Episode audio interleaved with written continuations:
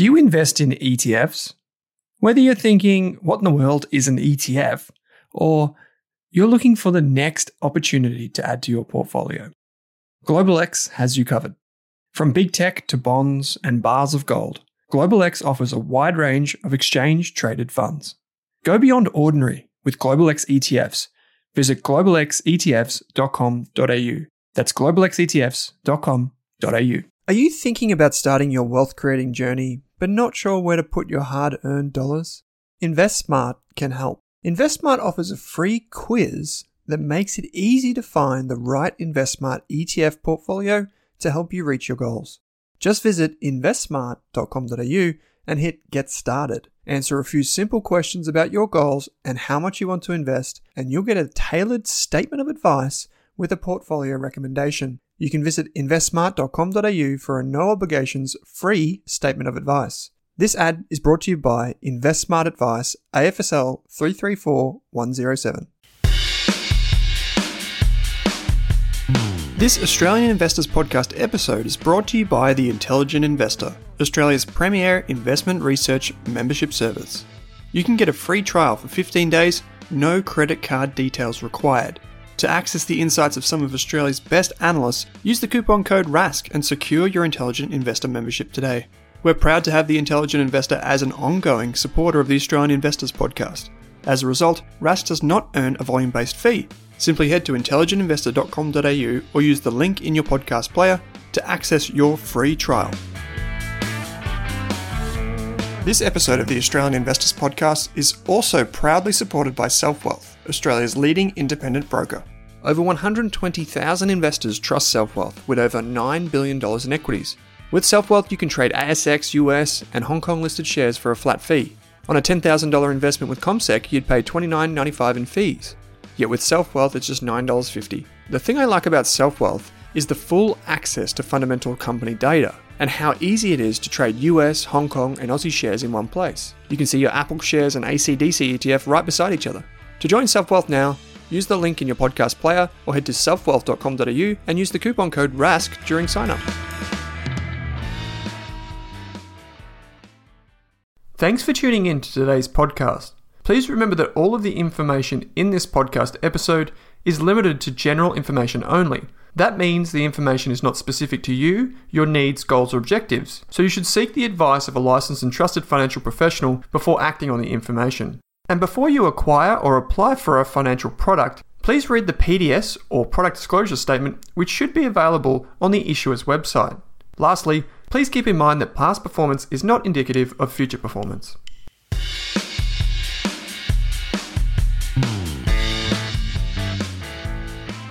This episode of the Australian Investors Podcast welcomes back Drew Meredith, CFP, a financial advisor and friend from Wattle Partners based out of Melbourne. This is a laid back episode in which Drew and I talk about eight listed stocks which reported results in the past month. Basically, this episode is a break from our usual in depth philosophical conversations and focuses on companies. You'll notice Drew and I are very relaxed. It may come as little surprise, but our most popular episodes are those which include actionable investment research or ideas. These more laid back episodes are fun to record and help us provide you with some easy listening but actionable ideas. I'll be back with a longer form interview next week, but if you enjoy these types of episodes, please let me know.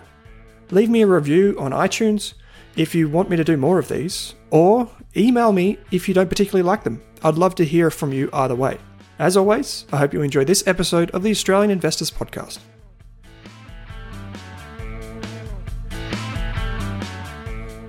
Drew Meredith from Wattle Partners, welcome back to a reporting season roundup, mate. Thanks, mate. Uh, long 12 months, I think, for everyone. Yeah, it's been a long time between drinks, right? Like we, last year, we were doing this every week during reporting season. And uh, this time we just missed it. We just, we are just so busy. So um, it's good to just do one roundup. We're going to bring kind of our two best and worst. Um, I think worst is a bit harsh for some of the companies that I'm talking about. They just didn't meet expectations, we'll say. So um, I'm going to be focusing on small caps. I've got one large cap US tech stock in here. You've got um, mid and large cap Aussie, which is, is good for variety. So, um, yeah, like I said, last year we were doing these weekly. we just thought we'd jump on the the mic and talk about what we like doing. Um, for those who don't know, Drew's been on the podcast before, the Australian Investors Podcast. He's spoken um, to me many times on on our YouTube channel, and you're a financial advisor at Wattle Partners. Uh, how's all that going, mate? Uh, probably the busiest we've ever been. So it's great. Had a strong 2020. Mm. Um, got some ideas and asset allocation calls right during the year. So yeah, not much break for us. yeah, yeah. And then is that when you say busy, do you just mean more like more clients coming on board as well, or? Yeah, so we've had quite a quite a bit of interest in new clients coming on uh, in the last quarter of 2020, mm. um, and growing team. I think two new staff on as well. So yeah, cool. That's great, mate. It's always good to good to hear because um, you know seeing the office, it just seems to be expanding every day, and I just don't know who's. wait, what, what are you doing? And uh, it just seems so many people walking around, and it's, it's just. I mean, credit to you for for putting in a good performance for your clients last year.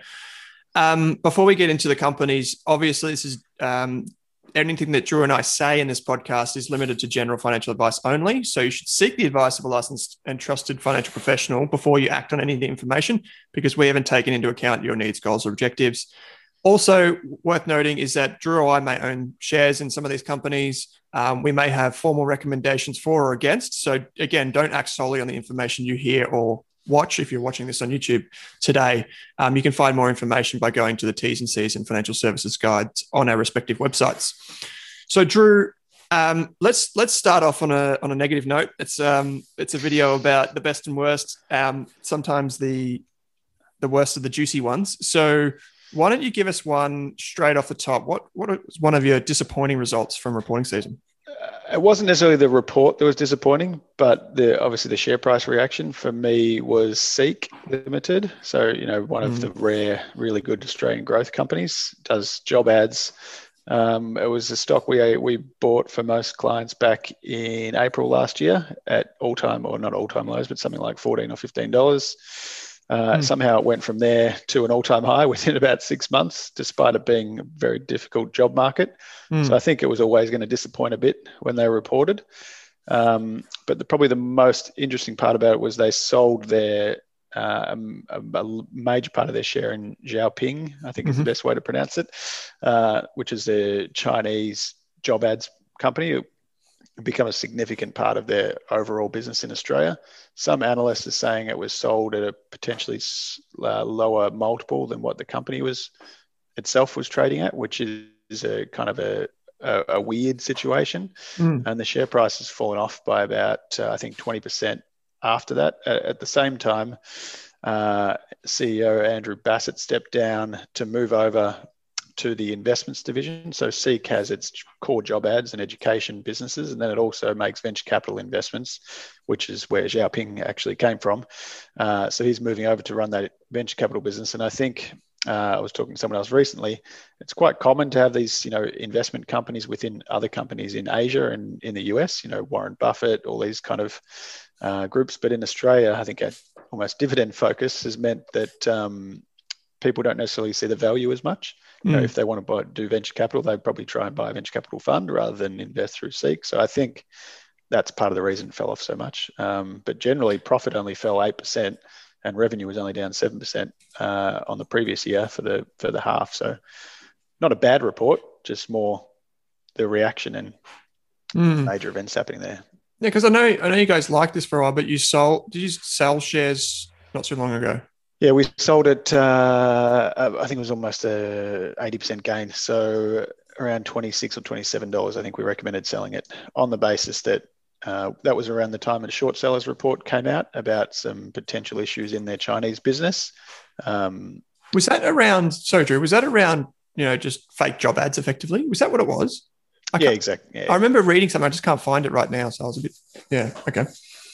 Yeah, right. That's so, right. Yeah, we think it's a uh, it's always been a good business, compounding growth. But when you see a major change like this, it kind of resets expectations. I think. Mm. Mm. And I think, it, am I mistaken? I could be completely off the mark. Probably should have researched this before I came on, Drew. But um, the Bassat family, I think they do have investments in venture capital, or they have experience in that market anyway, right?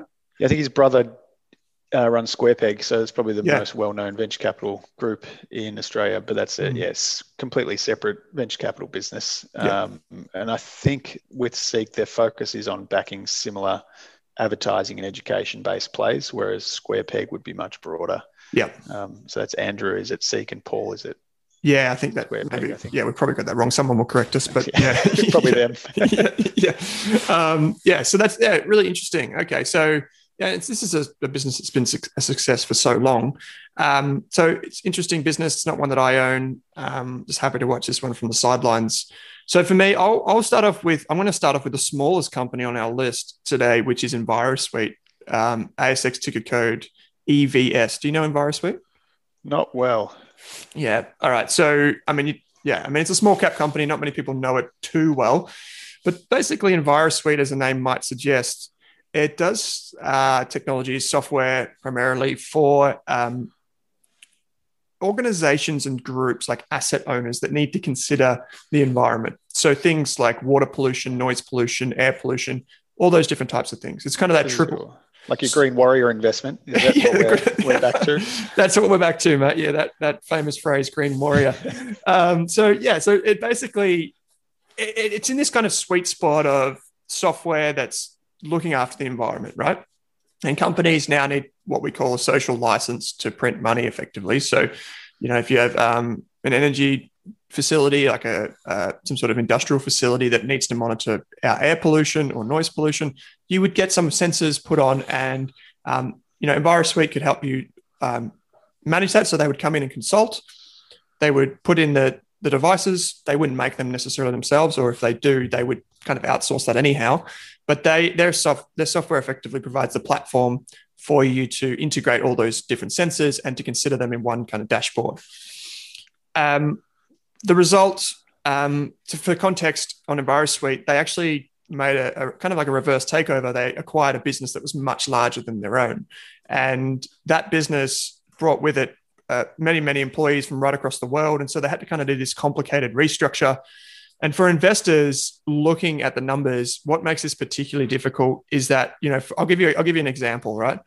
So what we had to adjust revenue, and it was up seventeen percent, but we don't know how like it's very hard to know 23 million dollars of adjusted revenue up 17% but the comparable period includes four months of revenue from ems and it's very difficult to know how much of that was coming from ems simply because the deals that it sh- strikes are, are kind of they're not as transparent as kind of like a pure play saas business um, so it was pretty hard to decipher you know what's organic revenue what was required how much of that organic revenue is new revenue um, what's Is the interesting problem getting a read on these lower, you know, these kind of acquiring roll up almost businesses Yeah. and in fragmented industries? That's it. Yeah, and that's the thing, right? Like we, we kind of have to take management's word for it a bit. Um, and one of the things that um, came about during the pretty much it it came about as the results were being dropped was that the CEO is stepping back. Um, he'd been with the company for two different stints. I think it was a period of eight years, and the COO is taking over, Jason Cooper, who started in July last year.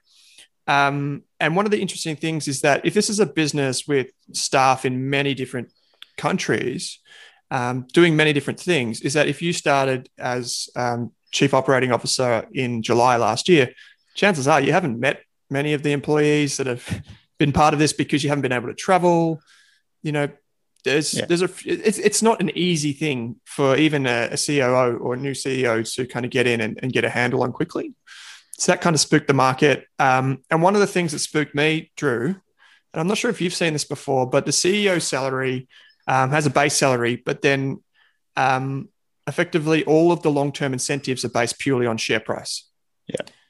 And I don't need to explain to you, but for those people who are listening along at home, um, what that effectively means is that it can encourage behavior which is, um, you know, aimed purely at getting the share price up. So you could go out and Short term. yeah, you could go out and acquire revenue. You could make acquisitions. So you become, build your empire, if you like. As Charlie Munger says, show me where I'm going to die and I won't go there. This is a, um, I mean, incentive structures in small cap land are very unusual at the best of times. so I call uh, it the Wild West. So yeah, there you go. Yeah, and that's that can be when it's like, right? So, um, the, the, the problem that I've, I've we have with what it, this kind of latest, um, I guess, not change in tack because it's not a change in tack, but just the business in general is that it has a long history of um, issuing shares. So I was looking um, recently, and in just in the last few years, you know, we've seen um, the, the, the weighted average number of shares outstanding rise to over 600 million. Uh, for context, in 2015 there was just over 100. Um, yep. And so, you know, it's just kind of in this steady upwards trajectory, and it's like um, that dilution that you just don't see every day. Um, it kind of just eats away at your returns over time. So, I mean, it was it was a pretty hard to see result. Management said that a fair bit of the revenue, 85%, is recurring, and less than 0.5% of revenue comes from China and is mostly non recurring. And that's important because there were a few issues with that during the period. Um, if I'm being more positive, costs of revenue kind of flatline. So we're starting to see more margin. Yeah. Um, so they're extracting something from the acquisition. It's yeah, not um, just yeah. bumping up revenue. No, that's it. You know, they, they took some costs out from redundancies. Um, there were some co- one-off costs in there for acquisitions. And so margins are going to go higher, I believe. But it's just a business that is quite hard to get a handle on. And um, I think that's what's holding institutional money, um, you know, on the sidelines as well. I think we really need to see that execution with wider margins and free cash flow um, which it still hasn't achieved yet. So that's EnviroSuite, ASX ticker code EVS. We have it as a recommendation. Um, it's a speculative company, so keep that in mind. Um, yeah, one to watch for sure. I think it's an interesting comment around cost cutting is redundancies. It was kind of, you know, probably the theme of reporting season was cost cutting and we kept our costs low. But you've got to look closely at what it is. Are they cutting staff that they then will need to re-employ at some stage? Are they mm running down inventory and then they, you know, have to eventually pop pick inventory back up because there's different ways to keep your costs low. Um, that was some of the things I was looking at. Yeah, it is, and that's a fair point, right? Like I, I think that these would, I think these maybe these redundancies would have happened even if COVID wasn't a factor, because yeah. bringing these two businesses together, there were certain synergies that could be had. Um, so perhaps this was it, but it's just being mindful going forward um, the business, the business, in my opinion, needs clear vision and strategy, and it needs to articulate that to the market before it's going to um, attract that institutional money. So, interesting business, one for the watch list for a lot of people. So that's my number one. Um, how about your number two? We'll go with uh, the worst before we get to the best, Drew. It's not one we've held or probably would ever hold, um, which is A2 Milk. Uh, had a shocker. It was hmm. kind of a you could kind of see it coming. Um, I think it was their second downgrade in a row, not yep. their third. They say downgrades come in threes. Um, A2 Milk makes special special milk. Uh, they say it feels better. The um, it only has the A2 protein. Um, I've, I've tried to understand it, but gave up after a while. Uh, and a massive part, something like 48% of their sales go into China in various ways. Some of it's through you know normal um, shipping, and some of it's through this Daigou channel. Mm. Which is more fragmented, I guess. Uh, so clearly, with travel restricted, people you know buying and taking and selling uh, infant formula and these sort of things in China was was was impacted. Profit fell thirty five percent. Sales were down sixteen percent, uh, and the companies I think trying to readjust their their approach to the Chinese market. I kind of see it as this similar to treasury wine. I, I, understand as a business owner, you know, they see an opportunity in China and it quickly becomes massive and the biggest part of their business. Uh, but it just shows you again the you know 48% of your income coming from one country. Uh, it, it's obviously very dangerous um, mm. proposition. Mm. You need you need enough. You need a significant diversification. I think. Mm. Is it one you you follow or? It's it's really interesting because um, I've owned Bubs shares in the past. Um, it was probably one. It's an investment that for our Rask Invest service, um, it's the one that I regret the most because um, I totally under. I guess the quality just wasn't there. I underappreciated the risks associated with China as well. Yeah. Doing doing business in China, we had an update called "Doing Dairy in China," and we profiled the major milk companies, including A2. And I'm just looking at it now. You can't see it on my screen, but one of our analysts looked at it and it had this kind of flow chart with all of the the the state backed or related enterprises that kind of go into this web. And then you just see this purple circle where a2 milk sits and it kind of sits in between manufacturers, um, you know, with Synlait Milk, Fonterra, and then it's got you know re- relationships with this China State Farm Holdings in Shanghai, and then that's 100% owned by this China National Agriculture Development Group, which is 100% owned by the State-owned Asset Supervision and Administration Commission, and it's just it's this whole web just goes around and around, right? Yeah, so it's like a middleman for not a middleman, but you know they're pulling in from dairy from uh, dairy owners and then yeah branding and shipping off somewhere else. And the, the scary, the, this I think the precarious thing is that I didn't I underestimated how complex that web was yeah. and what effectively had to go right for them to just provide you know sales straight into China. And um, then you add in COVID where that Daigou channel isn't as you know efficient. Yeah. And it's and it's it's like you said the kind of the writing was on the wall. One of the things that this is kind of giving me pause for thought is also there you know the Mataura Valley um, that was that's an interesting deal if you trace back kind of who that's owned by. Um, and then if you if you kind of you look at like what a2 milk was in the past is that it was great because it was a capital light business. Like you said it just kind of slaps the a2 milk like, label on yeah, yeah, label on it and then it ships it off. Yeah. And then i end up paying double for it in the in the supermarket as well. I've got to be honest i've got some in the fridge. Um, and you know it's a great business model but then if you think of the external influences on that business i think it's a higher risk than what many people were appreciating there will come a time to buy it if you're yeah. so inclined but yeah it's it's just going with your eyes wide open so drew have you ever owned a2 milk no, I haven't. It kind of, for me, it re- and Treasury Wine last year that had a similar issue with Chinese government. This wasn't a government issue, but um, kind of reiterates. It's so easy to invest directly into China or America now. So it kind of relying on companies as a proxy, like mm. Australian companies for a proxy. I don't think we need to do that anymore. Um, that said, it has its own merits at some stage. It's a ultimately it's a commodity company that has great branding. Yeah. Um, you know, that brand would be an Australian success story. Maybe it's New Zealand. We've yep. stolen that. We'll claim it if it's doing well, but but it's great branding. Uh, but a commodity company. Yeah, yeah, and that's yeah. It, it is. It's a it's a interesting one because you have to understand the competitive position and the competitive advantage of any business. Um, and then you also need to know your limitations as an analyst. I think, you know, you need to know what you can and can't know, um, and how much of those things that you can't know you're willing to to go along with. Um, yeah.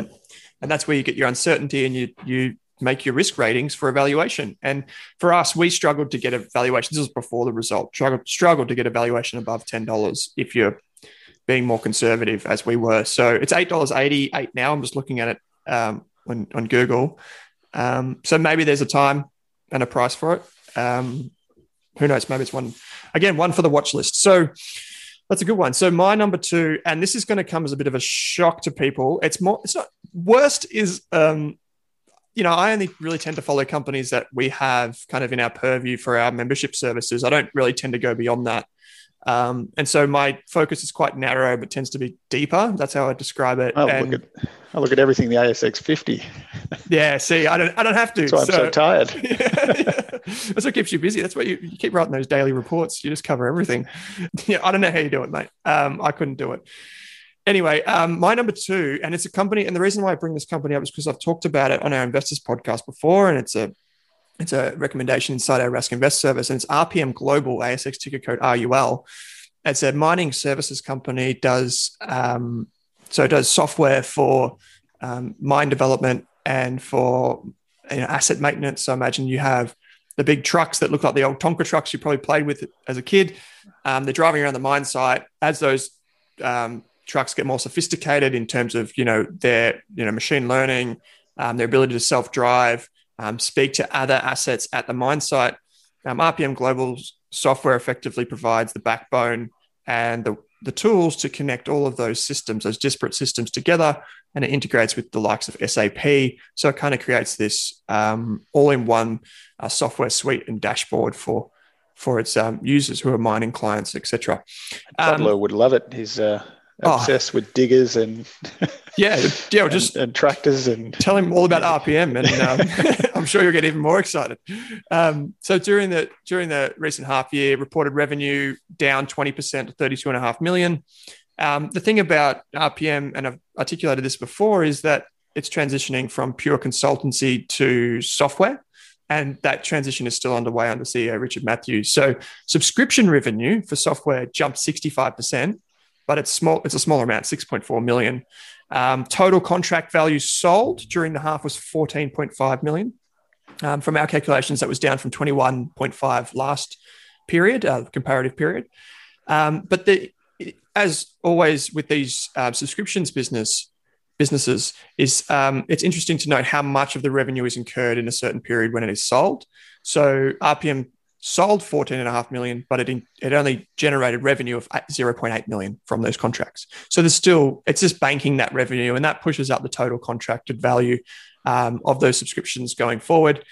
Um, if I just jump ahead, there were the business turned a profit, but it relied on some JobKeeper subsidies, and the business struggled to you know to, to do maintenance on its software and to get the consultants out to mine sites. And a lot of the mining companies were a bit reluctant. You know, the knee jerk reaction for most miners, I would imagine, is let's just pull back on new spending until we know what we can and can't do with COVID. Um, and if I just jump to the bottom, um, RPM still has a really strong balance sheet. It's got $32.8 million of cash and no debt. The business now has lower costs as a result of COVID.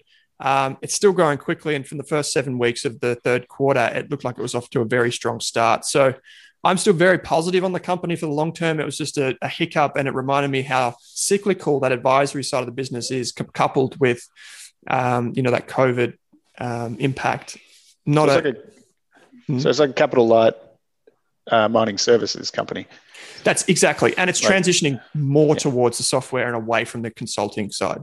Like Worley Parsons and Orica had shockers because everyone was stopping, as you said, their capex. Yeah, but that's you know they have much bigger teams. They operate and build projects. They uh, need a lot more capital. So that's it. Um, it's not not unlike the rest of what's happening in the industry. It sounds like so. It's that's it. Yeah, and over time, I believe RPM is going to become more valuable for every incremental dollar of revenue it brings in. So, you know, in three or four years, the multiple that we apply to a business that has that relies that can is effectively in the opex budget, not in the capex budget. Um, you know, this business is going to be more annuity like. It's going to be valued accordingly. So there's kind of that two pronged, um, I guess, thesis here, which is that the business is getting better, but investors would be willing to pay more for it in time too. Um, one thing that's really interesting about RPM, which it kind of it goes against some of the other mining services companies do is that it um, it has continued to invest significantly in R&D. When Richard yeah. Mathews took over in, I think it was 2012, 2013, he just invested heavily in tech. His background is ERP systems. Um, and that effectively put him where they are today.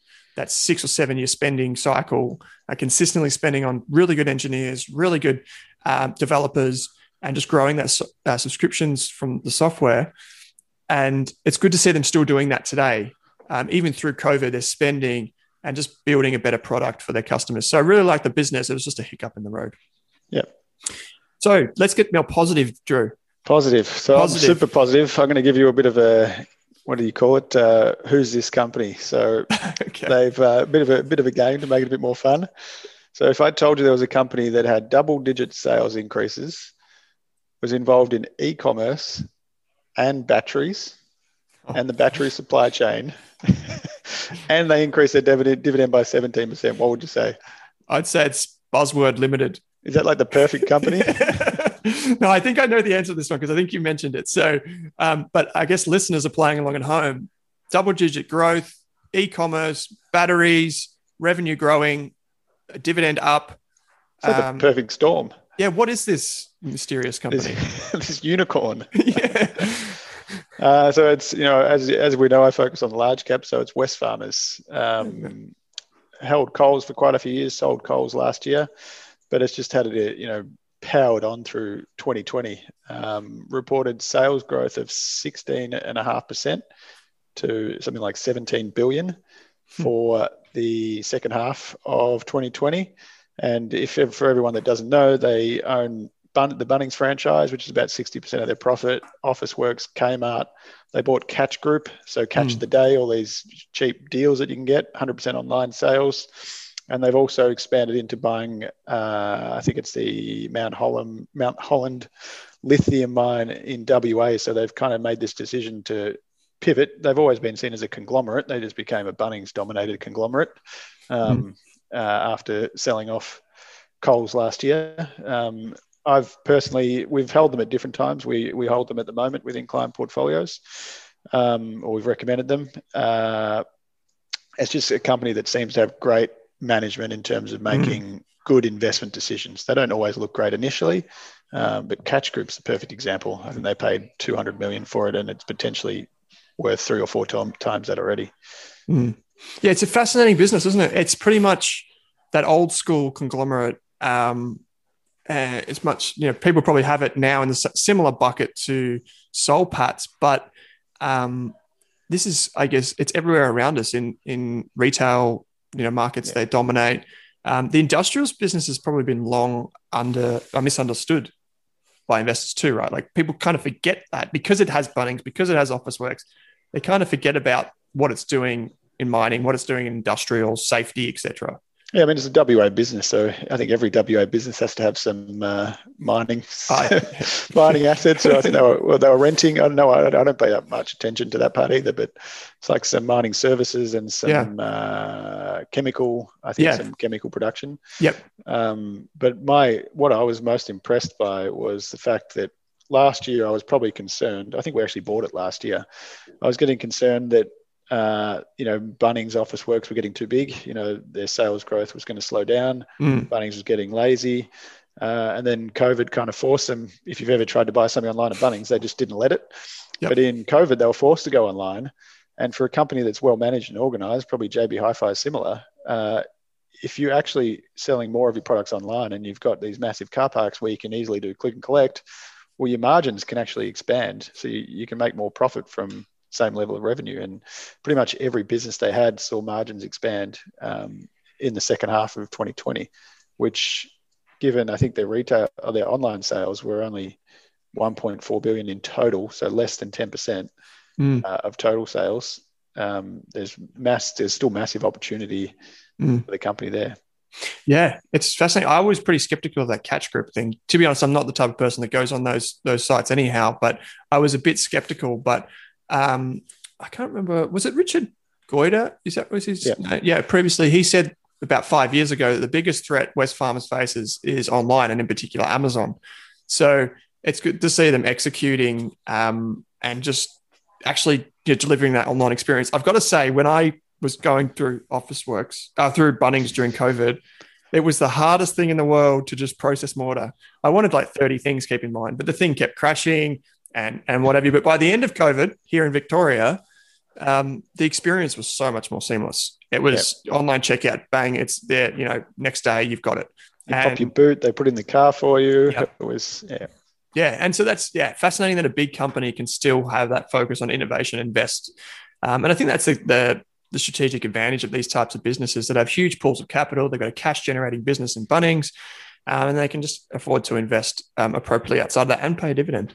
So interesting. Yeah. Interesting. They've got about 10 billion uh, in borrowing capacity at the moment. So yeah, right. Um, I've potential for more acquisitions. I've heard rumors of them approaching some other listed companies. Um, uh, well, I guess we'll just have to wait and see what happens there. Apparently, Virgin was one, but luckily they didn't do that. yeah, that's what it's the what's the uh, the Richard Branson quote? Um, if you want to become a millionaire, start as a billionaire and buy an airline. Yeah. uh, so my my uh, company that I mentioned quickly is EML Payments. Uh, it's, it's, the company I bought shares in most recently. So it's ASX EML. Um, it's basically a fintech to fintechs is how people describe it when they don't know exactly what it does. So it um, it, it, it has multiple arms to its business, but you can think about it as an enabler for payments with many of these fintech businesses. Um, if you think of some, you know, uh, neobanks, you can you might imagine that EML might be behind the behind the scenes powering some of that um, integration and some of that that um, payment gateway, if you like. It's like gift cards and then yeah, bank, banking as a service. That's effectively it. Yeah, and yeah. so then we have the gifts and incentive side of the business, and a big part of EML's business depends on malls in the USA. Malls being the place where COVID um, seems to hang around and people don't want to go. So it was there was a lot of negative sentiment um, baked into what the market had expected. Um, and when they reported uh, in February, they came out and said, you know, Christmas was actually pretty good for us. So keep, you know, we yes, we have a lot of gift cards. Yes, we're exposed to malls, but it was actually a really good period for us because 40% of the gross deposit volume um, that goes onto those those gift cards actually occurs in the Christmas period. So people were like, well, we're just going to wait and see. And that's the kind of the approach that we took. We had this kind of we had this recommendation, but we said, you know, we don't expect much in the short term. But then it came out and said, you know, we've actually done pretty well. Organic growth was 25%. So for our general purpose reloadable, which is a different part of its business, um, it's got the PFS acquisition, which is a huge acquisition. The one thing that people didn't, and I'm in this camp, didn't like about EML was they announced this PFS acquisition out of Ireland, which is this payment processing platform. And they paid a big multiple for it. And then COVID hit, and then everyone thought there was going to be a cash squeeze on EML. And then EML went back to them and negotiated terms and got a better deal and pushed the deal through. So it actually worked out in EML's favor. Uh, and one of the things, Drew, I don't know if you've ever had a gift card. That That's all I got for Christmas. Oh, you got yeah. Have you ever had a gift card where you haven't spent the full amount? Nah. Okay, so you make more most of it. and yeah. more. Yeah. Well, with um, EML, they actually benefit when people don't spend the gift yeah. card. So they have this breakage revenue, and one of the kind of natural hedges for them was that during Christmas, people weren't going to malls to buy gift cards, or so we thought but they also weren't able to spend them. So, so, so they were expiring, and EML would benefit from this what they call breakage revenue. Um, yeah, and so that was an interesting business. It also has a lot of cash on its balance sheet because it has um, customer deposits. So it could actually be an indirect beneficiary from rising interest rates if that ever happens. Um, innovative business, good short term results. Um, I like it. Good one. Uh, you're lucky last. So you're my lucky last. I'll keep short on this results. one. We said we're going to do four minutes each, didn't we? Yeah. Um, 14 minutes an hour each, later. yeah. Uh, so the, the big one for me is st- sticking with large caps. It probably wasn't the profit that was so good. It was the announcement after the profit, which was Macquarie Group. Um, another one similar to Wesfarmers that we wanted to own forever, but we recommended last year. Um, at something like 70 or 80 bucks. It's up to 150 or something now. Hmm. Um, massive high quality company. They do banking, they do asset management, like infrastructure, uh, they do capital markets, as in every other capital raising you've seen. Macquarie yep. is helping helping do that and taking a fee on the way through. And that probably most importantly, they do a lot of hedging. So if you're an energy company that is worried about the future movement of pri- energy prices, oil prices, Macquarie will enter contracts or prepare contracts that help you reduce hedge that risk so you know what price you're going to mm-hmm. receive. Mm-hmm. We saw some gold miners, you know, lost money because yep. they hedged when the gold price went up, and I'm sure a lot of oil companies would have liked to have hedged the other other way.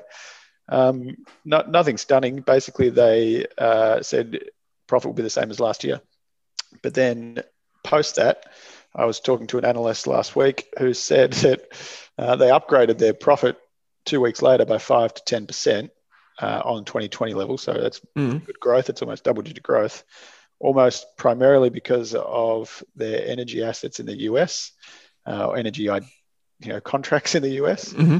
that uh, helped profit uh, when the Texas freeze kind of swept through. Um, so they didn't necessarily profit from you know people being unable to you know have heating. Uh, but as someone explained it to me, they had options over the passing of gas through pipelines in different parts of America that then had to be redirected towards Texas, hmm. uh, and you know the demand for that for those pipelines obviously significantly increased, and they made significant gains on the options they held over those. Um, I, my understanding, or my hmm. someone explained it to me. So, uh, interesting, Drew. How, how do you analyze as an investor? How do you like? Are there certain key metrics you look for with a, a, bank like Macquarie Group? I've often struggled because it's kind of half, well, most investment bank, part retail bank. And I yeah. kind of have, have, this lens for retail banks, but not so much one that fits for investment banks. They started to help with that, to be honest. So they split it into annuity like businesses and then into you know market facing. So obviously mm. that energy but energy business is market facing. Uh, annuity like is their asset management. So if you think about a macquarie uh, you know winton's global alpha fund is issued by macquarie i think they get paid a fee for offering that investment in in australia. So that's pretty consistent. It's based on the amount of assets that are in the in the fund mm. and they've got 550 billion under management in that part of their business. So banking and asset management, pretty consistent. You can put a pretty simple multiple on that, as you're saying. Combine mm-hmm. an asset management multiple and a bank traditional bank multiple. But then capital markets, yeah, I don't think you can really predict what those are going to do. So you mm-hmm. have to have maybe a, a fairly conservative view on whether they'll grow. You know, Macquarie Capital did something like 100 transactions last year in you know in the billions and billions. They they floated Nuix, so they own part of yeah, Nuix, right. which you probably covered too. Mm-hmm. Um, they're very you know things like performance fees, like a Magellan or a Platinum, are part of the asset management division. So those parts are less predictable, but the core bit you can you can get a better idea on. Um, mm. I think that's and, why it fell so far as well last year. Yeah, I was just looking just quickly. Um, in from February last year, went from one hundred and fifty dollars to March uh, eighty bucks. 80 so bucks, yeah, so I mean, if that's your opportunity, you might be able to get in with that more conservative valuation, which doesn't bank in much from the capital markets part of the yeah, business. Exactly. Yeah, cool. That's a good one. Um, okay, so last one for me is a US company. I'm going to go large cap from one end of the spectrum to the other, which is Pinterest. I've talked about this on Ausbiz recently.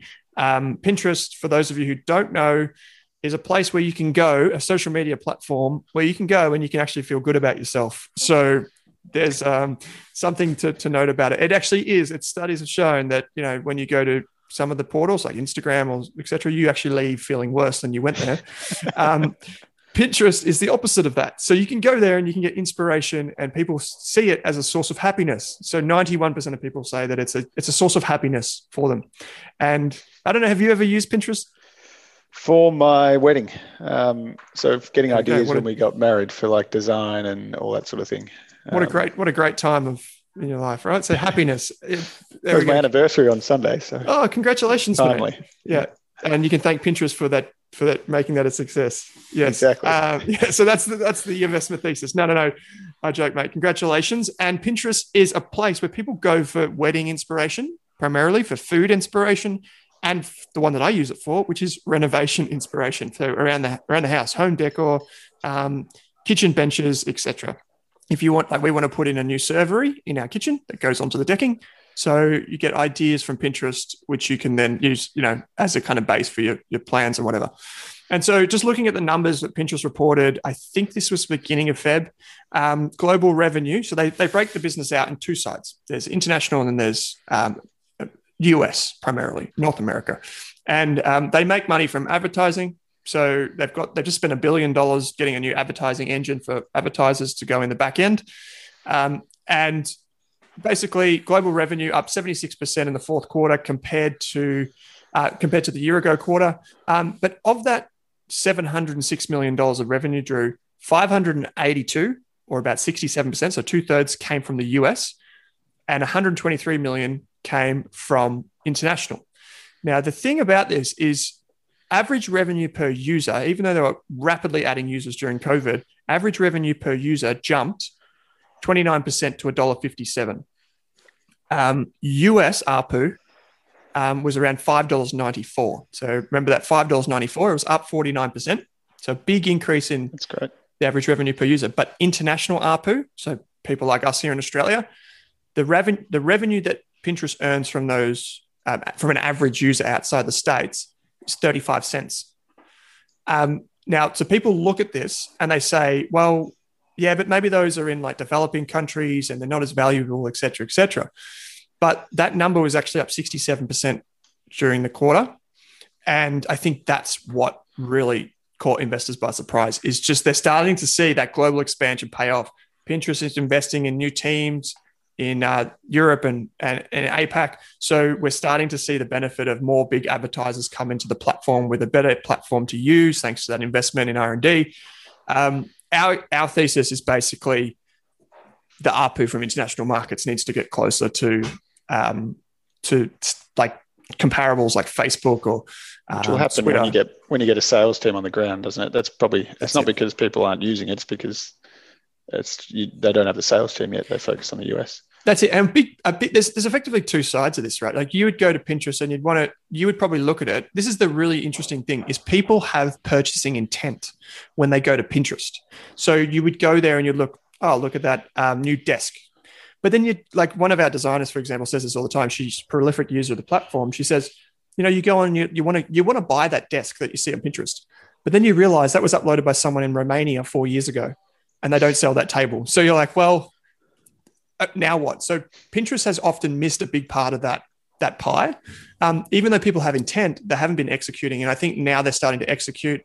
And I think we'll start to see operating leverage kick in. And it was a good result. So happy days. I'm a happy holder of Pinterest shares. Excellent. Yep. So that's our four. That's our four. I was about to say four each.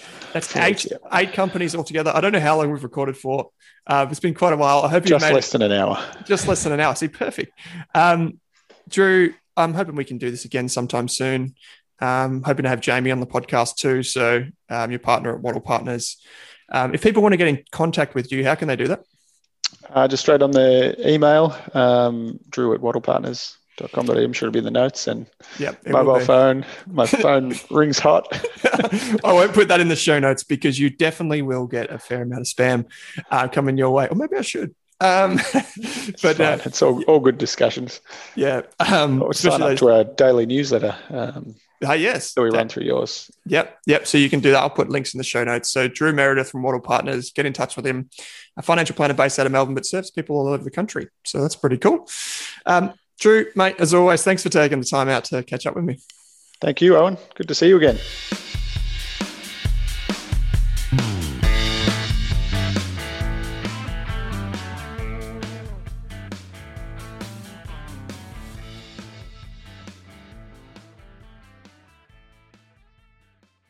For more than a decade, I've been hunting for the best investors and their methods, strategies, and tools for investing. After years in the industry, countless books, a few degrees, and 1,000 podcasts and live shows, I've rolled this accumulated knowledge into something called Rask Invest. If you've ever heard me talk about a core and a satellite, active and passive, true long term compounding, or you simply want to know exactly how I would invest, now is your chance. Rask Invest is our new investment service, designed for all types of investors who want professional management of their core portfolio at a low cost from a team they trust. Rask Invest helps you automate your wealth creation and passive income. Simply click the link that says Invest with Owen in your podcast player to join one of our live platform walkthroughs or book a call with us. You can also view the Rask Invest PDS and TMD and get invested with me.